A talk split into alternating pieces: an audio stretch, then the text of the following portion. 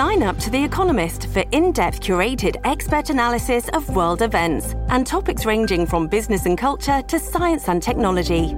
You'll get the weekly digital edition, online only articles, curated newsletters on politics, the markets, science, culture, and China, and full access to The Economist Podcast Plus. The Economist is independent journalism for independent thinking. Go to economist.com and get your first month free. This episode is brought to you by Shopify. Do you have a point of sale system you can trust, or is it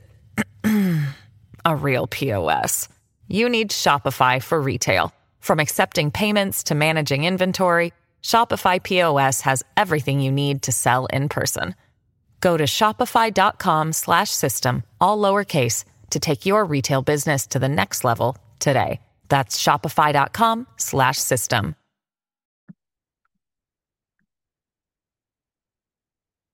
好，Hello，线上的所有们好，所有的好朋友们，欢迎大家回到天亮说晚安。今天跟大家分享的这个呃世界新闻，世界重要的政治新闻头条焦点呢，来跟大家分享。今天现在的时间是美国时间的呃十二月十八号的早上，也是台湾时间亚洲时间的十二月十八号。今天全世界看哪些事情？我们一起来一起来聊一聊，一起来看一下。每一个这个主要的新闻媒体到底在报些什么事情哦？那我们先来看一下这个呃彭博社，我们从彭博社开始来跟大家分享彭博社今天的新闻。彭博社今天的世界政治新闻的头条呢，从北韩开始说。如果大家看到新闻，可能有看到北韩试射了两枚飞弹，连续两次在二十四小时之内射了两枚飞弹。他说呢，北韩北韩基本上呢，他试射飞弹，他是在批评美国跟韩国最近在进行的所谓的这个来。从北韩的角度是钳制北韩的这个核子的谈判，核子武器的谈判哦，所以北韩发射洲际弹道飞弹来做一个反制。那这个洲际弹道飞弹呢，按根据这个观察，那呃包括日本、韩国都发出了紧急的讯息，二十四小时之内两发。那后面这一发呢，它是高达这个射程高达了到达了高空六千公里，大概三千七百三十英里的距离，最后是落在日本北部的海海上哦。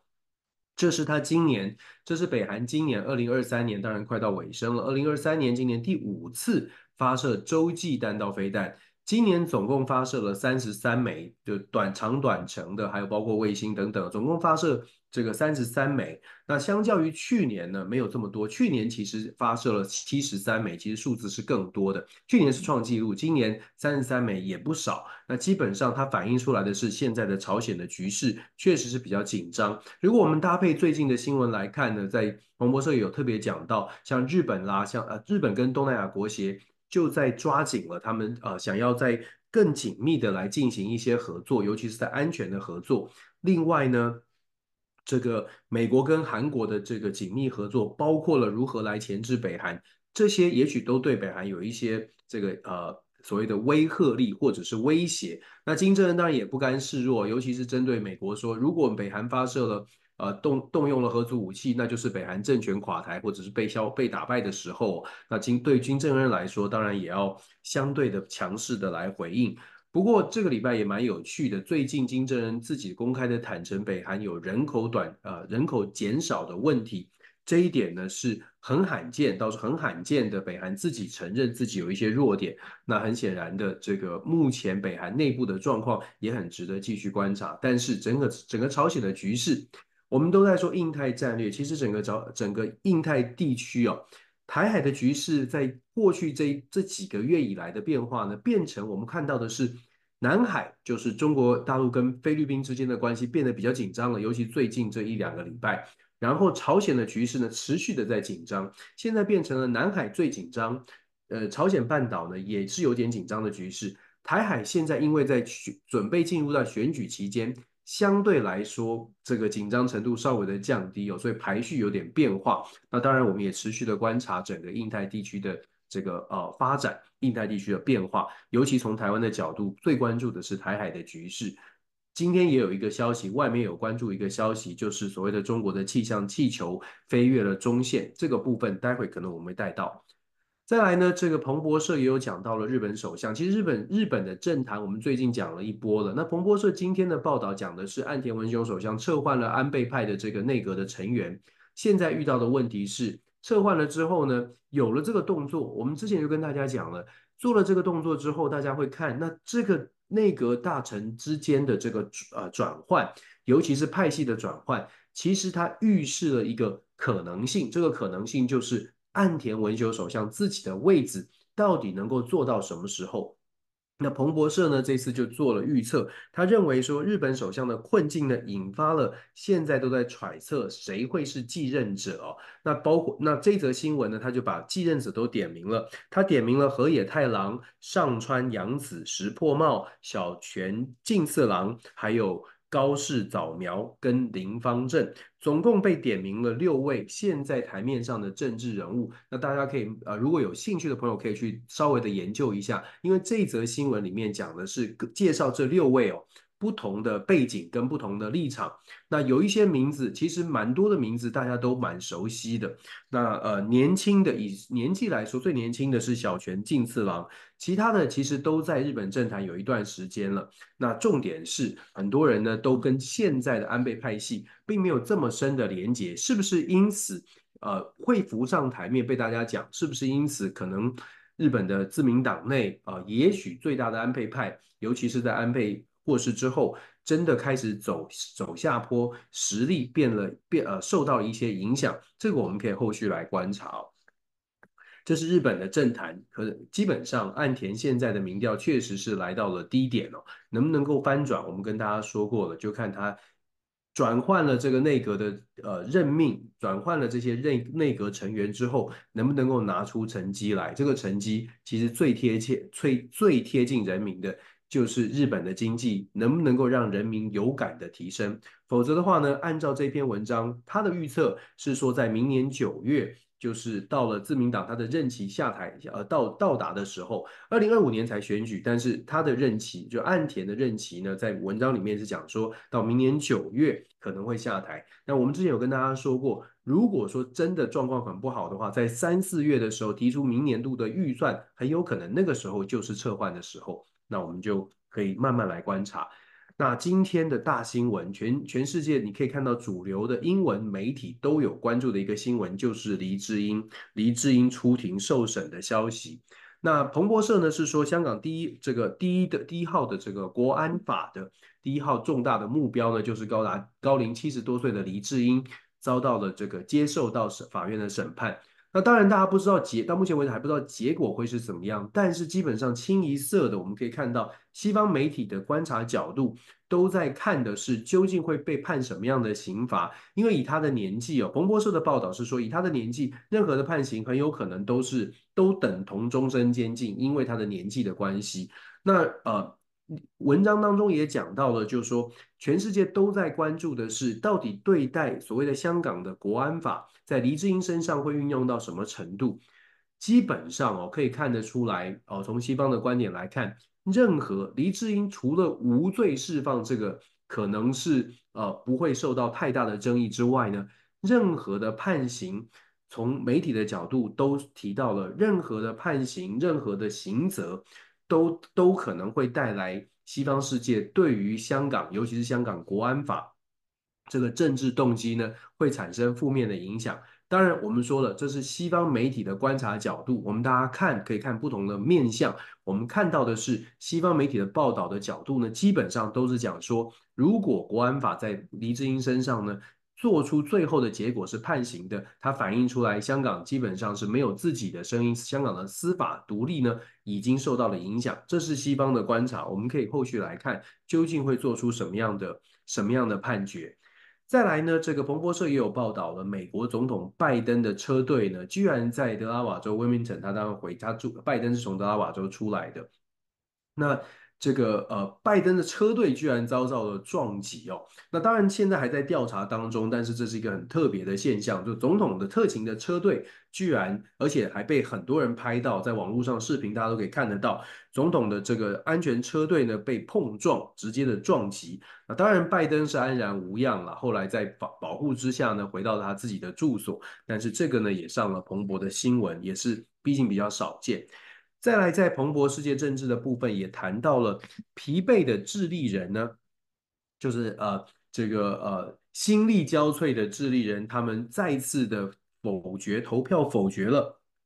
宪法的提案，就是宪法呃修改宪法制定新宪法的提案。那当然这个呢对于不不少的这个这一次第二次提案支持比较保守的修改宪法朝朝着比较保守的路线的。这个一些政治人物和政党呢，是感到很失望的。智利一直都在寻求修宪，智智利之前的宪法在七零年代制定的宪法，事实上对于智利造成了蛮大的一些呃冲就分歧，尤其是这个社会啊分分布不平均啦，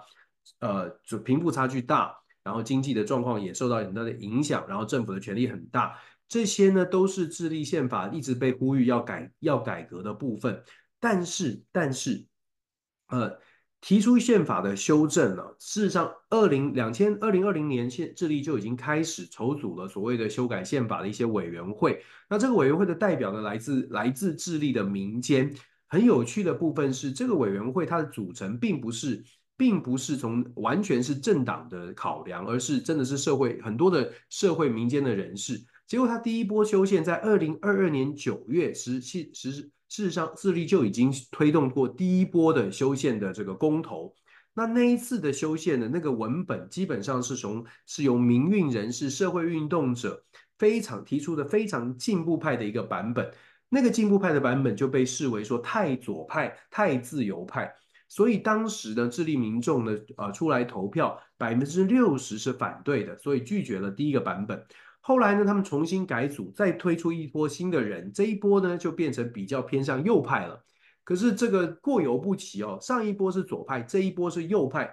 这个右派保守派的这个修宪版本呢，很强调的是自由市场，很强调的是这个呃移民政策。那这些话题呢，不是不能讨论，不是不能接受，而是我们说了，二零二二年九月提出来是左派的版本，二零二三年的十二月提出来右派版本。左右之间呢，真的是摇摆过大，结果智利的民众呢再次投票拒绝了，百分之五十六拒绝了这一份这个智利宪法的修正，宪法的这个呃新修制定新宪法的这个提案又被拒绝了。那现在智利的新总统刚刚选上的年轻的总统呢，Boris 他就觉得说，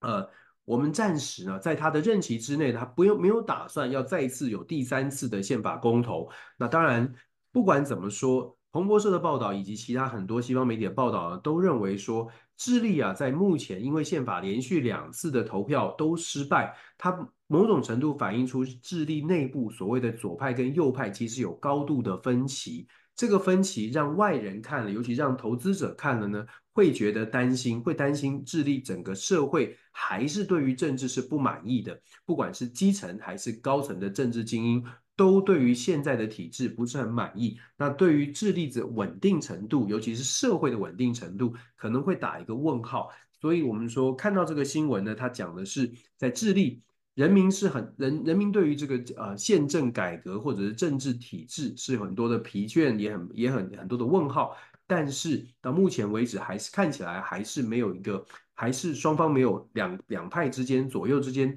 没有找到一个平衡点哦。会不会有第三次的公投？我们刚刚提到了总统没有意愿，可是，在民间会不会有这种大的反弹的声音，或者大的要求呼唤、呼唤，希望智利的政府提出第三次的新的折中的版本？这个我们可以观察。但是呢，对于现在的智利总统来说，他是很明白的表示，他希望能够先一步一脚印的，在目前的体制当中，先把智利的经济给搞好。这个是我们看到智利的消息，就在这个周末提出来的。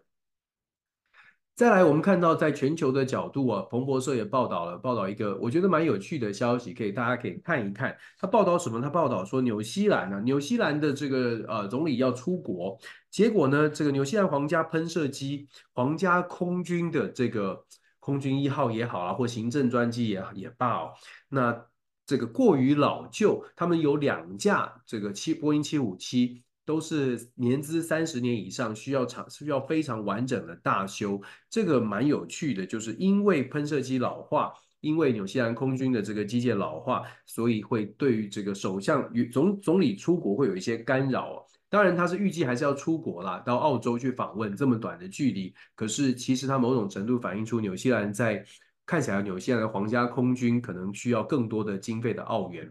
再来呢，他讲到了这个，在彭博社也有报道，泰国打算要这个，呃，进行全球招标，招标什么呢？要盖一个这个呃跨海的跨海峡的路桥，跨过马六甲海峡的路桥，要进行全球的招标。我们看看谁可以拿下这个大项的基础工程哦。然后再来也讲到了这个呃，澳洲总理的民调开始出现一些反弹啦，因为利率暂停。这个利率的调整呢，让澳洲总理的民调有一些反弹，这是彭博社有报道的。然后同时呢，彭博社也报道了澳洲的这个旅游热门地点呢，发生了洪洪水的灾变，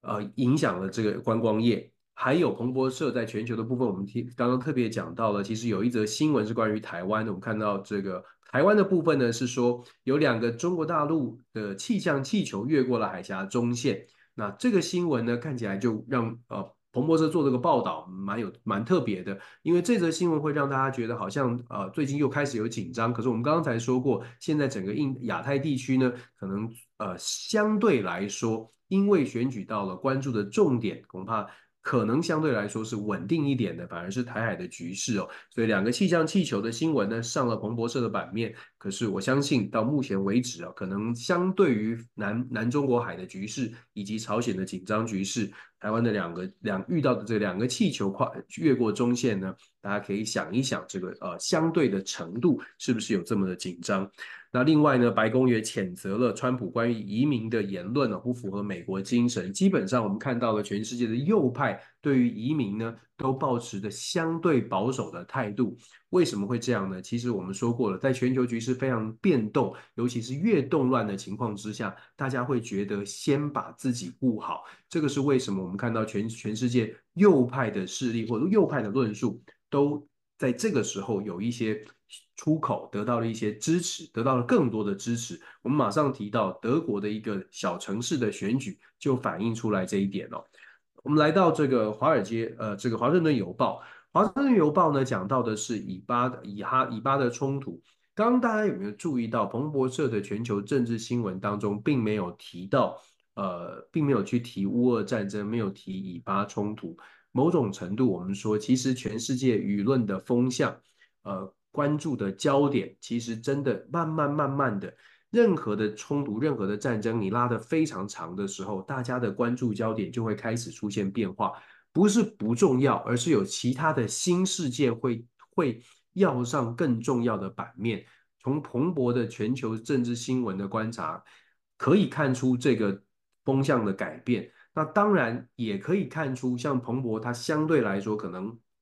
立场的关系。对于这个，对于这两个冲突，或许他认为美国国内的事情更为重要哦，所以他关注的这个点呢，不在这个两场战争之上。所以，我们看国际政治新闻，尤其是看不同的媒体，有的时候可以进一步的去思考，也许这个媒体他他所占的角角色跟他的解读方式，跟其他媒体有什么不同，这是我们可以去思考的部分。那再来，我们看华邮，华邮呢讲到了这个欧盟打算对 Elon Musk X。他的所谓的非法内容呢进行调查，其实所谓的非法内容就是讲说，Elon Musk 在 X 这个平台上面呢，他有一些允许一些反犹太的论述，或者稍微比较激进的论述。那欧盟呢是认为这个这样的这个言论是必须要管制的，所以欧盟根据他们欧盟的数位服务法呢，打算要对 X 这种社群平台进行正式的调查。这个是华邮的这个呃世界新闻当中他提到的部分。那华邮呢有持续的来关注以色列跟加萨的战争。那其实提到的是说，美国的国防部长 Lloyd Austin 就在最近这几天，美国不只是国防部长 Lloyd Austin 到了这个呃现场，到了以色列，美国的国安顾问 Jack Sullivan 也在近期是有访问以色列的。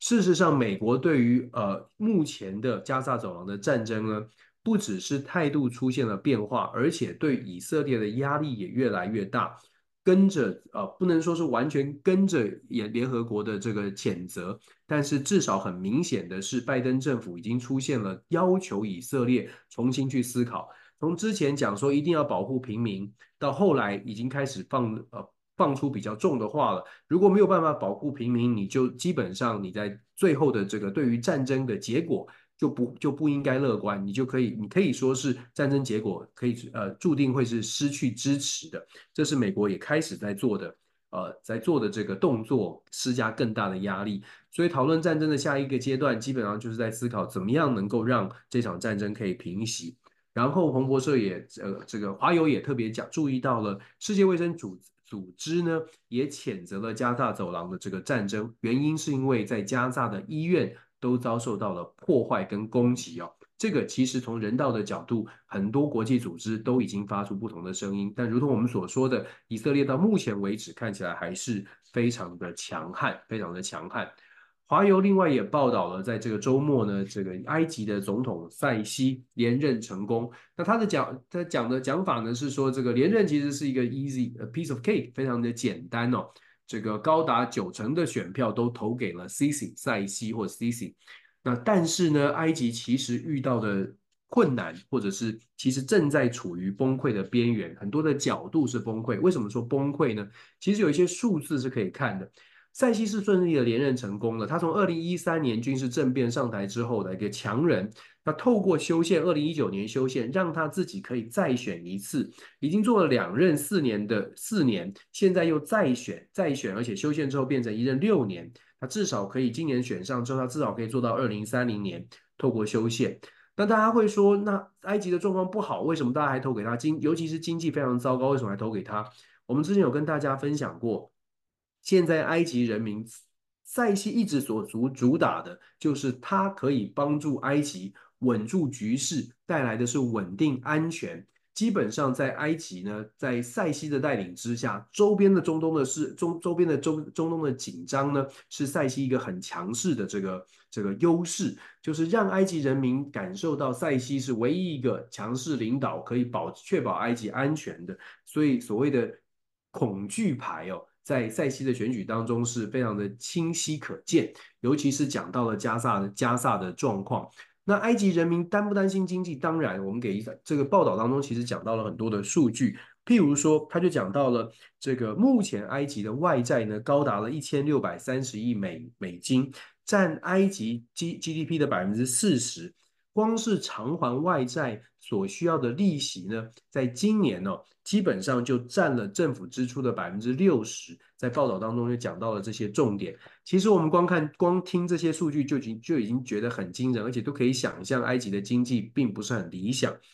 我已经讲得很婉转了，并不是很理想。再来呢，关于通埃及的通货膨胀，整体的通货膨胀呢，最基本上呃到目前为止最新的调查是百分之三十四点六。那如果只针对民民生必需的食物的价格的通膨呢？甚至是高达了超过了百分之六十在食品上面，所以为什么报道会说，对于塞西来说，因为安全，因为担心战乱，因为担心周边的国家像是呃在加萨这种战争可能会发生在埃及，所以民众呢在重要的是议题上面选择，他们选择这个以安全为主。但是其实在另外一方面，埃及的经济已经遇到了这个真的是在悬崖边缘，他们说 on the brink，就是在这个。崩就是要掉下悬崖的边边了，已经在边缘地带了。那以埃及的状况而言呢，塞西继续继续执政，当然他是民选的总统，可是他能不能够改善埃及的经济状况，会不会造成一般的民众产生任何的民怨，这是我们可以后续来观察的。如果有民怨，会不会有民间团体，或者会会不会有上街示威抗议，这都可以来看。另外呢，在华邮的报道当中看到了蛮多呃不同的消息，包括了在呃这个乌俄战争当中，我们观察到乌俄战争了。华邮的报道报道的是乌克兰的将军，乌克兰的这个总司令最高将军哦，扎卢扎卢日内，他的办公室呢被发现了有监听的设备。那当然，报道的细节是讲说，这个监听设备看到人家在装了，可是还没有看到真的有泄露出去，好像还没有连线。那装了这个设备，代表的是所谓的间谍或者是所谓的情报战，其实还是在持续在发生。那当然，乌俄战争究竟走向会是如何，全世界都在关注，因为更关注的是究竟应该怎么怎么收这个尾。那目前传出来不不只是间谍的问题哦，其实还有一个部分讲到的是，这个报道当中也讲到的是，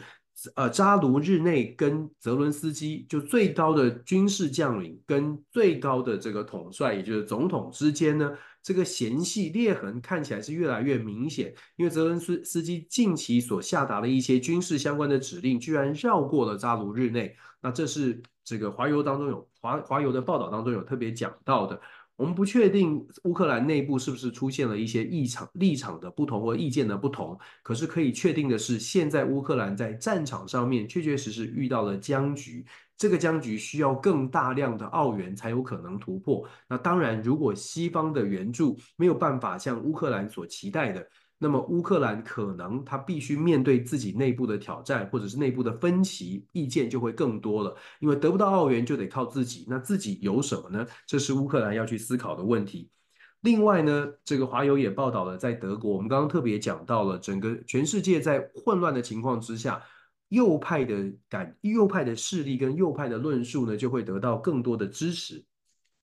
所谓的得到更多的支持，是指当右派在讲说，我们不能够。这么的这个开放我们的门户，我们要更重视自己人移民的问题，必须要有相对的是这个法规来处理哦。那德国极右翼的这个 AFD 就是另类选择党，或者另个另个选择党呢，他们在德国的这个一个地方的选举啊，赢得了一个城市一个市的市长的选举。这个小城市呢，当然人数不是很多，这四万人左右。可是这个小城市的选举，它反映出来的是极右派的政党过去可能没有办法赢得这个呃选举的政党，现在开始得到了越来越多的支持。根据德国媒体做啊，德国的民调显示，在报道当中所说，现在德国人民排名第一，心中认为最重要的议题不是呃这个经济很重要，但是最重要的议题居然是外国人。以及所谓的外国移民和难民问题，所以你可以看得出来，为什么极右派现在可以在小镇当中获胜，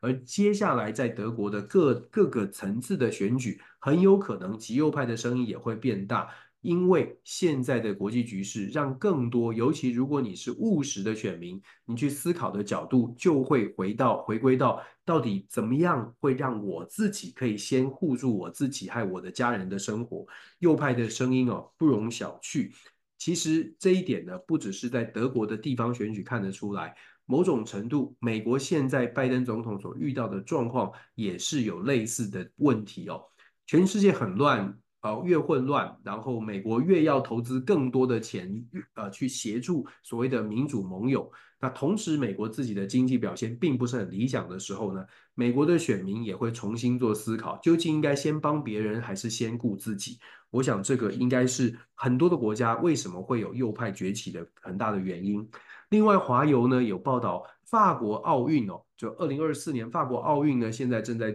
准备当中。那法国奥运呢，有一个很有很值得谈的话题，就是所谓的人工监控系统。在奥运启动之前呢，法国开始采用了更加积极的运用 AI 的这个监视监控系统，来部署在奥运的可预期的城市跟场馆之呃附近哦。那现在感呃，现在这个报道当中是说呢，打算要用 AI，就人工智慧的演算法，确保这个奥运所设置的监控的摄影机呢，都可以呃掌握到人群的突然的移动啊，或者是有什么样的这个人员的配置。那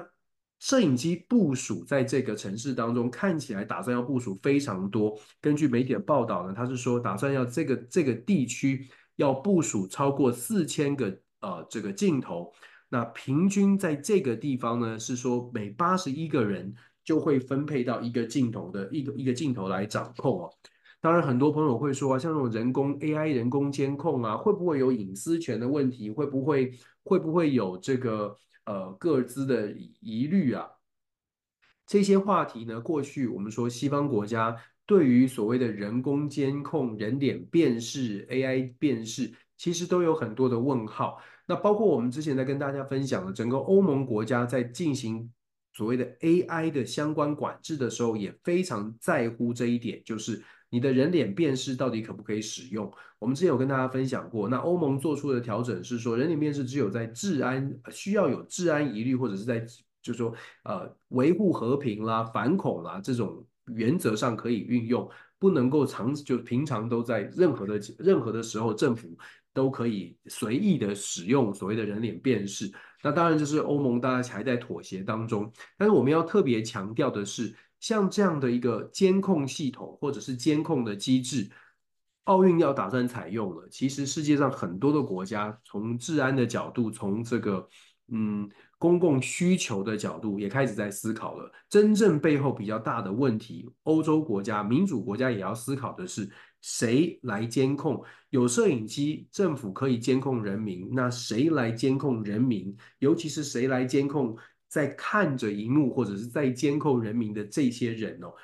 如果说过去有很多的疑虑，是对于对于监控系统，不论在俄罗斯、在中国都有很多的疑虑。如果说对于过去这个所批评的有这些疑虑的话，其实西方这也可以反映出为什么西方国家现在呃。民主国家现在在采用这个系统的时候，同样会遭受到很多的怀疑，跟同样会遭受到很多的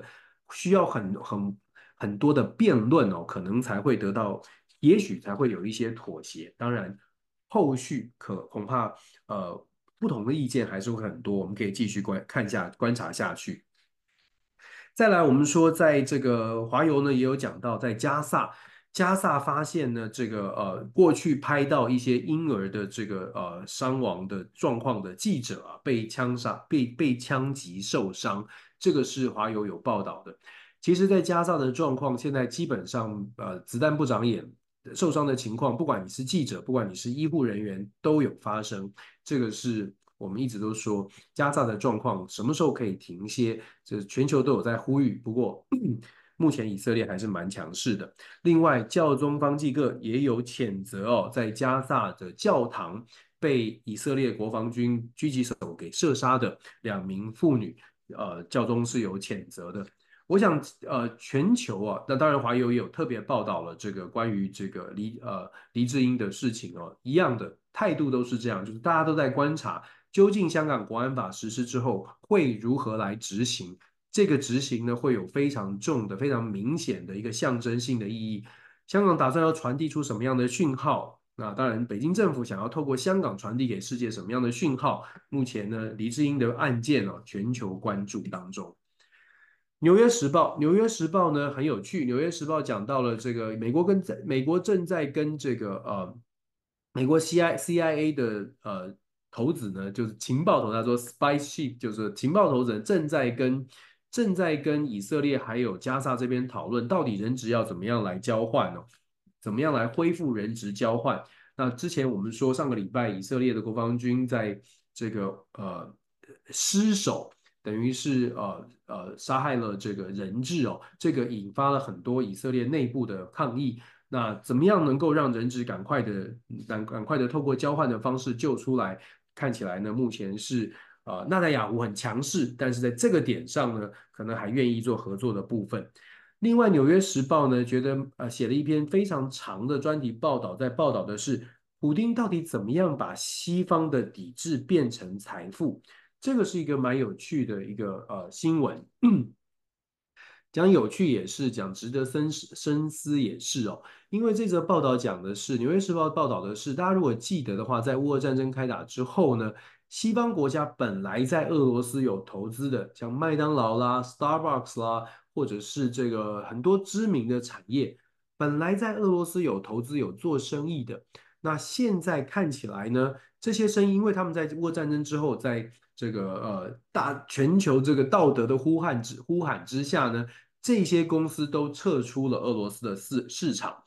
那感觉起来这是西方制裁啊，那俄罗斯的这个就会受到了呃受到一些冲击，这是大家觉得的。可是呢，《纽约时报》就报道了，普丁呢透过的手段，不但把这些这些这个走掉的企业呢吃下来了，而且呢还还从中获利。怎么说呢？举例来说，他就讲了，像是麦当劳。麦当劳他们这些公司撤撤资哦，撤出之后，当然本来有店面啊，有员工啊，设备啊什么，但不可能全全部的带走。有一些厂厂商，有一些电企业呢，就把这边这些东西留给了当地的，就转手给当地的这个合伙商或者是当地的这个伙伴。那当然，他们之间都有签订一些协议哦，就是说未来状况有改变的话，他们还可以再重新回来。这是当时所签的协议。可是现在呢，俄罗斯修改一些法规，让这些外资企业要回来变得非常非常的困难。那很多的在地的这个本来承接的预期未来还要再回来再继续合作的这些厂商呢，就就地转换了。就地转换成什么呢？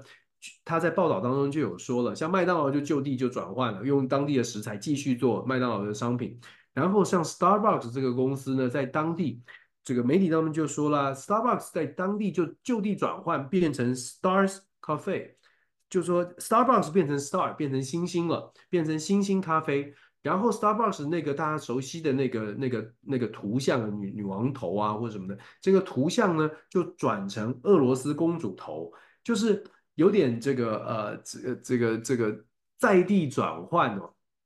变成自己的品牌，当然大家都知道它原来是哪里。然后在美国很知名的这个 Krispy Kreme 这家这家这个甜甜圈公司呢，设备、原料、做法通通都是维持原样，但是品牌换掉了，因为已经不再是美国的公司，品牌换成什么呢？变成 Crunchy Crunchy Dream，变成 Crunchy Dream，一样是卖一样的东西。那他们呃，这个普丁把这些制度改变了，但是这些厂商、这些公司还在持续、持续在在俄罗斯运作。西方国家呢，根据《纽约时报》的统计呢，西方国家这些企业总共因为离开俄罗斯，然后被迫留下这些东西，总共损失的金额高达了一千零三十亿美金。另外，普丁呢也抽也把这个呃这些国这些企业。在当地还留下的这些呃资产呢，科重的税。那在过去乌俄战争发生到现在呢，根据《纽约时报》的报道呢，呃，俄罗斯政府已经从这些公司当中呢抽到超过十二点五亿美金的税款或者是罚款。所以《纽约时报》报道啊说，西方国家虽然离开了，西方的企业虽然离开了，但是普丁呢把这些可能西方企业的抵制变成了财富。当然了，从军备的角度啊，可能这些还不算是太多的钱。可是从这个转换当中，很多人会问说啊，为什么西方已经有经济制裁，已经有抵制了，感觉俄罗斯怎么还没垮呢？看起来呢，普丁政府啊，还是有很多的手段在运用。这个虽然不能完全的补上他的他所需要的经济的缺口，可是也确确实实的从。这个损失本来大家预期的应该会有比较大的损失当中呢，留下了一些呃自己的利益哦。这是《纽约时报》报道的这个完完整的一个报道。西方国家想要退出俄罗斯，结果被被普丁啊这硬硬是赚了一笔哦。这个这个呃也是很值得大家深思哦。就是说抵制这件事情，经济制裁这件事情，它的效果。想象当中，想当然我会觉得有一些效果。可是，如果遇到了呃不同的体政治体制，它会不会像想象当中得到那种理想的效果？那《纽约时报》其实想揭透露出来的，或者反映出来的，就是好像经济制裁本来想象的效果呢，在俄罗斯没有达到这么理想的一个状态。纽约时报也有报道，二零二零年就被逮捕的黎智英及啊出庭受审的情况。啊，如同我们刚刚所说的，全球都在关注。另外呢，纽约时报也有报道，这个这个方济各呢有说，现在开始呢可以对于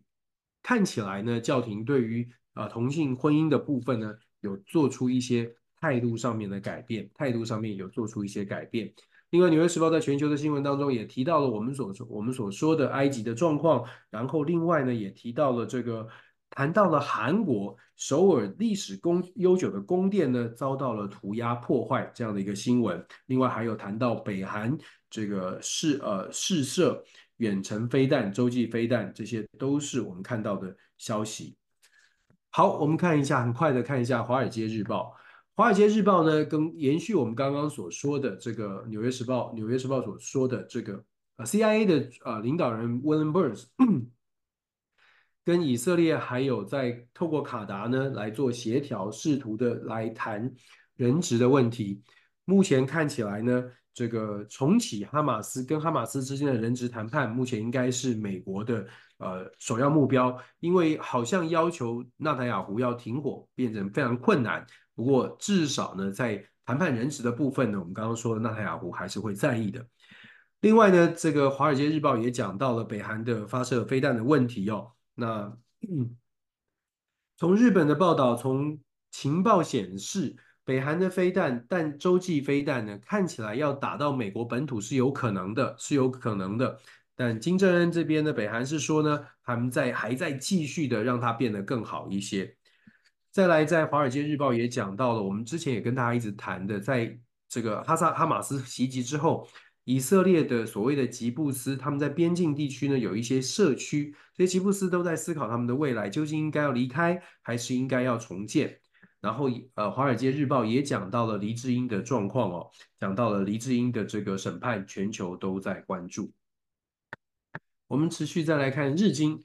日经怎么说呢？日经关注的是日本，当然，日本岸田文雄，岸田文雄首相呢开始积极的处理啦，除了政治上面遇到的一些风波之外呢，他赶快的提出一些对策。表示呢，要推动税务改革，还有薪资薪资要想办法来这个上涨哦，来二零二四年要大幅的推升日本的经济。当然啦，这个是想办法要让日本民众重新对政府取得信任，他必须要大刀阔斧的提出有感的政策。如同我们刚刚所说的，岸田首相现在面临的挑战是非常低迷的支持度，必须要赶快的做出调整了。日经做出来的民调呢，还稍微好一点，它的支持度还有百分之二十六。每日新闻做出来最低，岸田的首相首相的这个这个支持度呢，其实下滑到百分之十六哦。当然，住在日本的朋友可能会特别有感，究竟日本人、日本的民众心中对于现在的政府，尤其是现在的首相，是不是有这么高的支持度，或者是其实大家都有不满？我想这个呢，可能在地人可能感受更深。我们从外媒的角度看到的数据呢，并不是很理想，呃，在日本恐怕亲自的感受呢，也许是呃，也许没完全没有这种感觉哦。但是民调数字告诉我们，从外媒的民调数字告媒体的民调数字告诉我们，岸田现在遇到了一些挑战。同样的，日本也关注到日本呃香港的传媒大亨黎智英的国家涉及国家安全法。香港国家安全法的这个出庭审理哦，这个大家都在关注。另外，我们刚刚也提到了日本有关注，然后我们刚刚最早彭博社有讲到的是澳洲的飓风呢带来了洪水哦，造成一些这个观光产业可能会受到一些冲击。然后日经呢也有报道了马来西亚的首相安华，他要想办法要推升马来西亚的这个呃呃 Ringgit 就是林吉特。它马来西亚的货币，因为马来西亚货币呢，二零二三年到现在呢下跌了百分之五左右。那当然，马来西亚的首总理呢安华是希望赶快的，希望能够把货币能够这个价格价值能够提升哦，那让自己的货币可以稳稳定更有价值，呃，也是某种程度呢稳住稳住自己国内的经济，帮助自己国内经济的方式哦。这是日经对政治新闻的一个报道。再来，我们看很快的看英国的伦敦啊，呃《财经时报》Financial Times 它的世界性政治的头条呢，讲的是，呃，国际货币基金组织总裁警告，乌克兰的经济呢将复复苏哦，完全取决于额外的额外的援盟国的援助哦。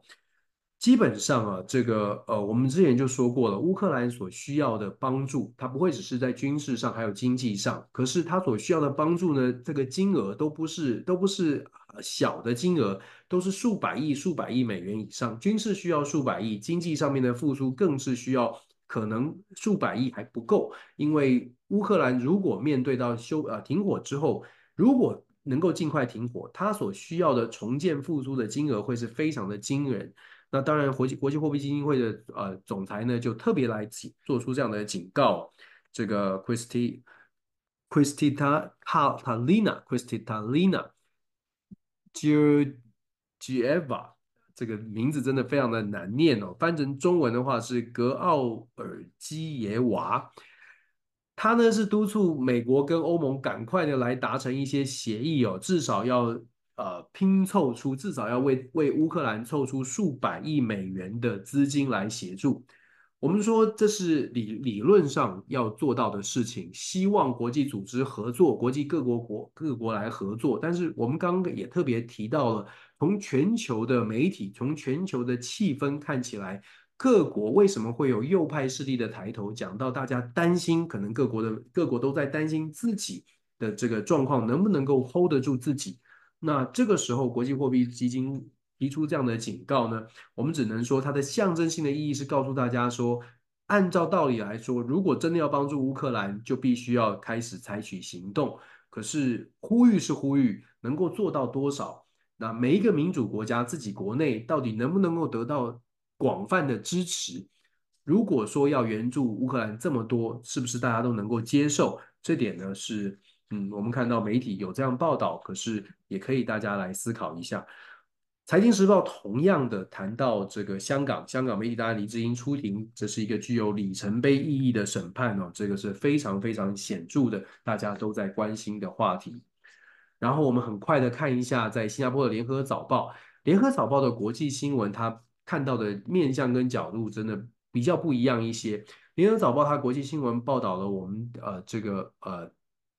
在国际新闻分享的时候呢，有常常提到的少子化的问题。那他讲说，离年韩国年轻人婚育意愿低，这个丁克族的比例呢创下了新高。然后联合早报也报道了澳洲的血水患，报道到了这个以色列误杀人质的消息。另外呢，联合早报报道到美国的美联储呢转向降息。他的切入的角度是说，这样的做法呢，有利于拜登寻求连任，经济可能会因为这样的乐观的消息而复苏。但问题是，民众到底能不能够感受到金融市场上面的反应，不管是股市或者是任何的投资商品的这个呃升幅，要能够转换成民间社会上面有感的事情。毕竟我们知道，投资的人呢，在相对来说是呃。可能经济条件还是稳定的中产阶级以上，但是有很多在美国有很多的这个弱势族群，他们的选票真的要能够争取到他们的选票，必须在经济的政策上面让他们有感。这个有感呢，就不仅仅是金融市场的表现好，恐怕是要真的是物价能够稳定，而且是物价要能够下跌，工资要能够上涨。才能够真的真的说哦，好像帮助到选情哦，这个我们可以后续来观察，是不是真的降息之后，一切都会慢慢往好的方向来前进，这值得来思考哦。另外，联合早报有报道到这个哈马斯的铺隧道曝光哦，这个隧道的工程非常的巨大，在在这个加萨走廊地道的情况呢，开始有一些有呃以色列的国防军攻入之后，开始有传出一些消息，这是联合早报的报道，非常的惊人的巨大的安排。另外呢，呃，联合早报也报道了日本岸田文雄首相，他的支持度在比跌到了低点，岸田有很多的挑战等着他，等着他来面对哦。这是呃我们看到的消息。今天早上跟大家分享的这个讯息呢，This episode is brought to you by Shopify. Do you have a point of sale system you can trust, or is it a real POS? You need Shopify for retail. From accepting payments to managing inventory, Shopify POS has everything you need to sell in person. Go to shopify.com/system all lowercase to take your retail business to the next level today. That's shopify.com/system. 主要我们可以看到归纳出几个重点哦。 呃，我相信大家都看到了，跨越所有的媒体的平台，基本上都讲到了香港的黎智英受周呃接受审判，香港国安法到底会做出什么样的判决？这是全球目前至少西方的媒体很关注的焦点。另外呢，在乌俄啦、以巴冲突都还在持续的报道当中，然后埃及的选举啊等等哦，我们基本上看到的一个状况，还有整个国际的局势还在持续的混乱，北韩的飞弹。我们看到的状况呢，是世界局势的这个变化，呃，蛮多的。呃，让世界各国，不管是领导人也好，还有一般的民众也好呢，有感受到的是，这个世界好像还没有稳定下来，好像还是一个稍相对没有这么安稳的一个状态。当世界局势不是很安稳的时候呢，大家就会更加的觉得我能够 hold 住什么事情，能够把握住什么事情，呃呃，是是是比较务实的一个想法哦。国际新闻的分享呢，跟大家在呃十二月十八号今天早上我们分享到这里。那希望大家呢，在即将到来的，在台湾不晓得是不是大家都有过这个耶诞节，气氛怎么样？但在西方世界呢，目前呢，美国国会已经进入到休会期。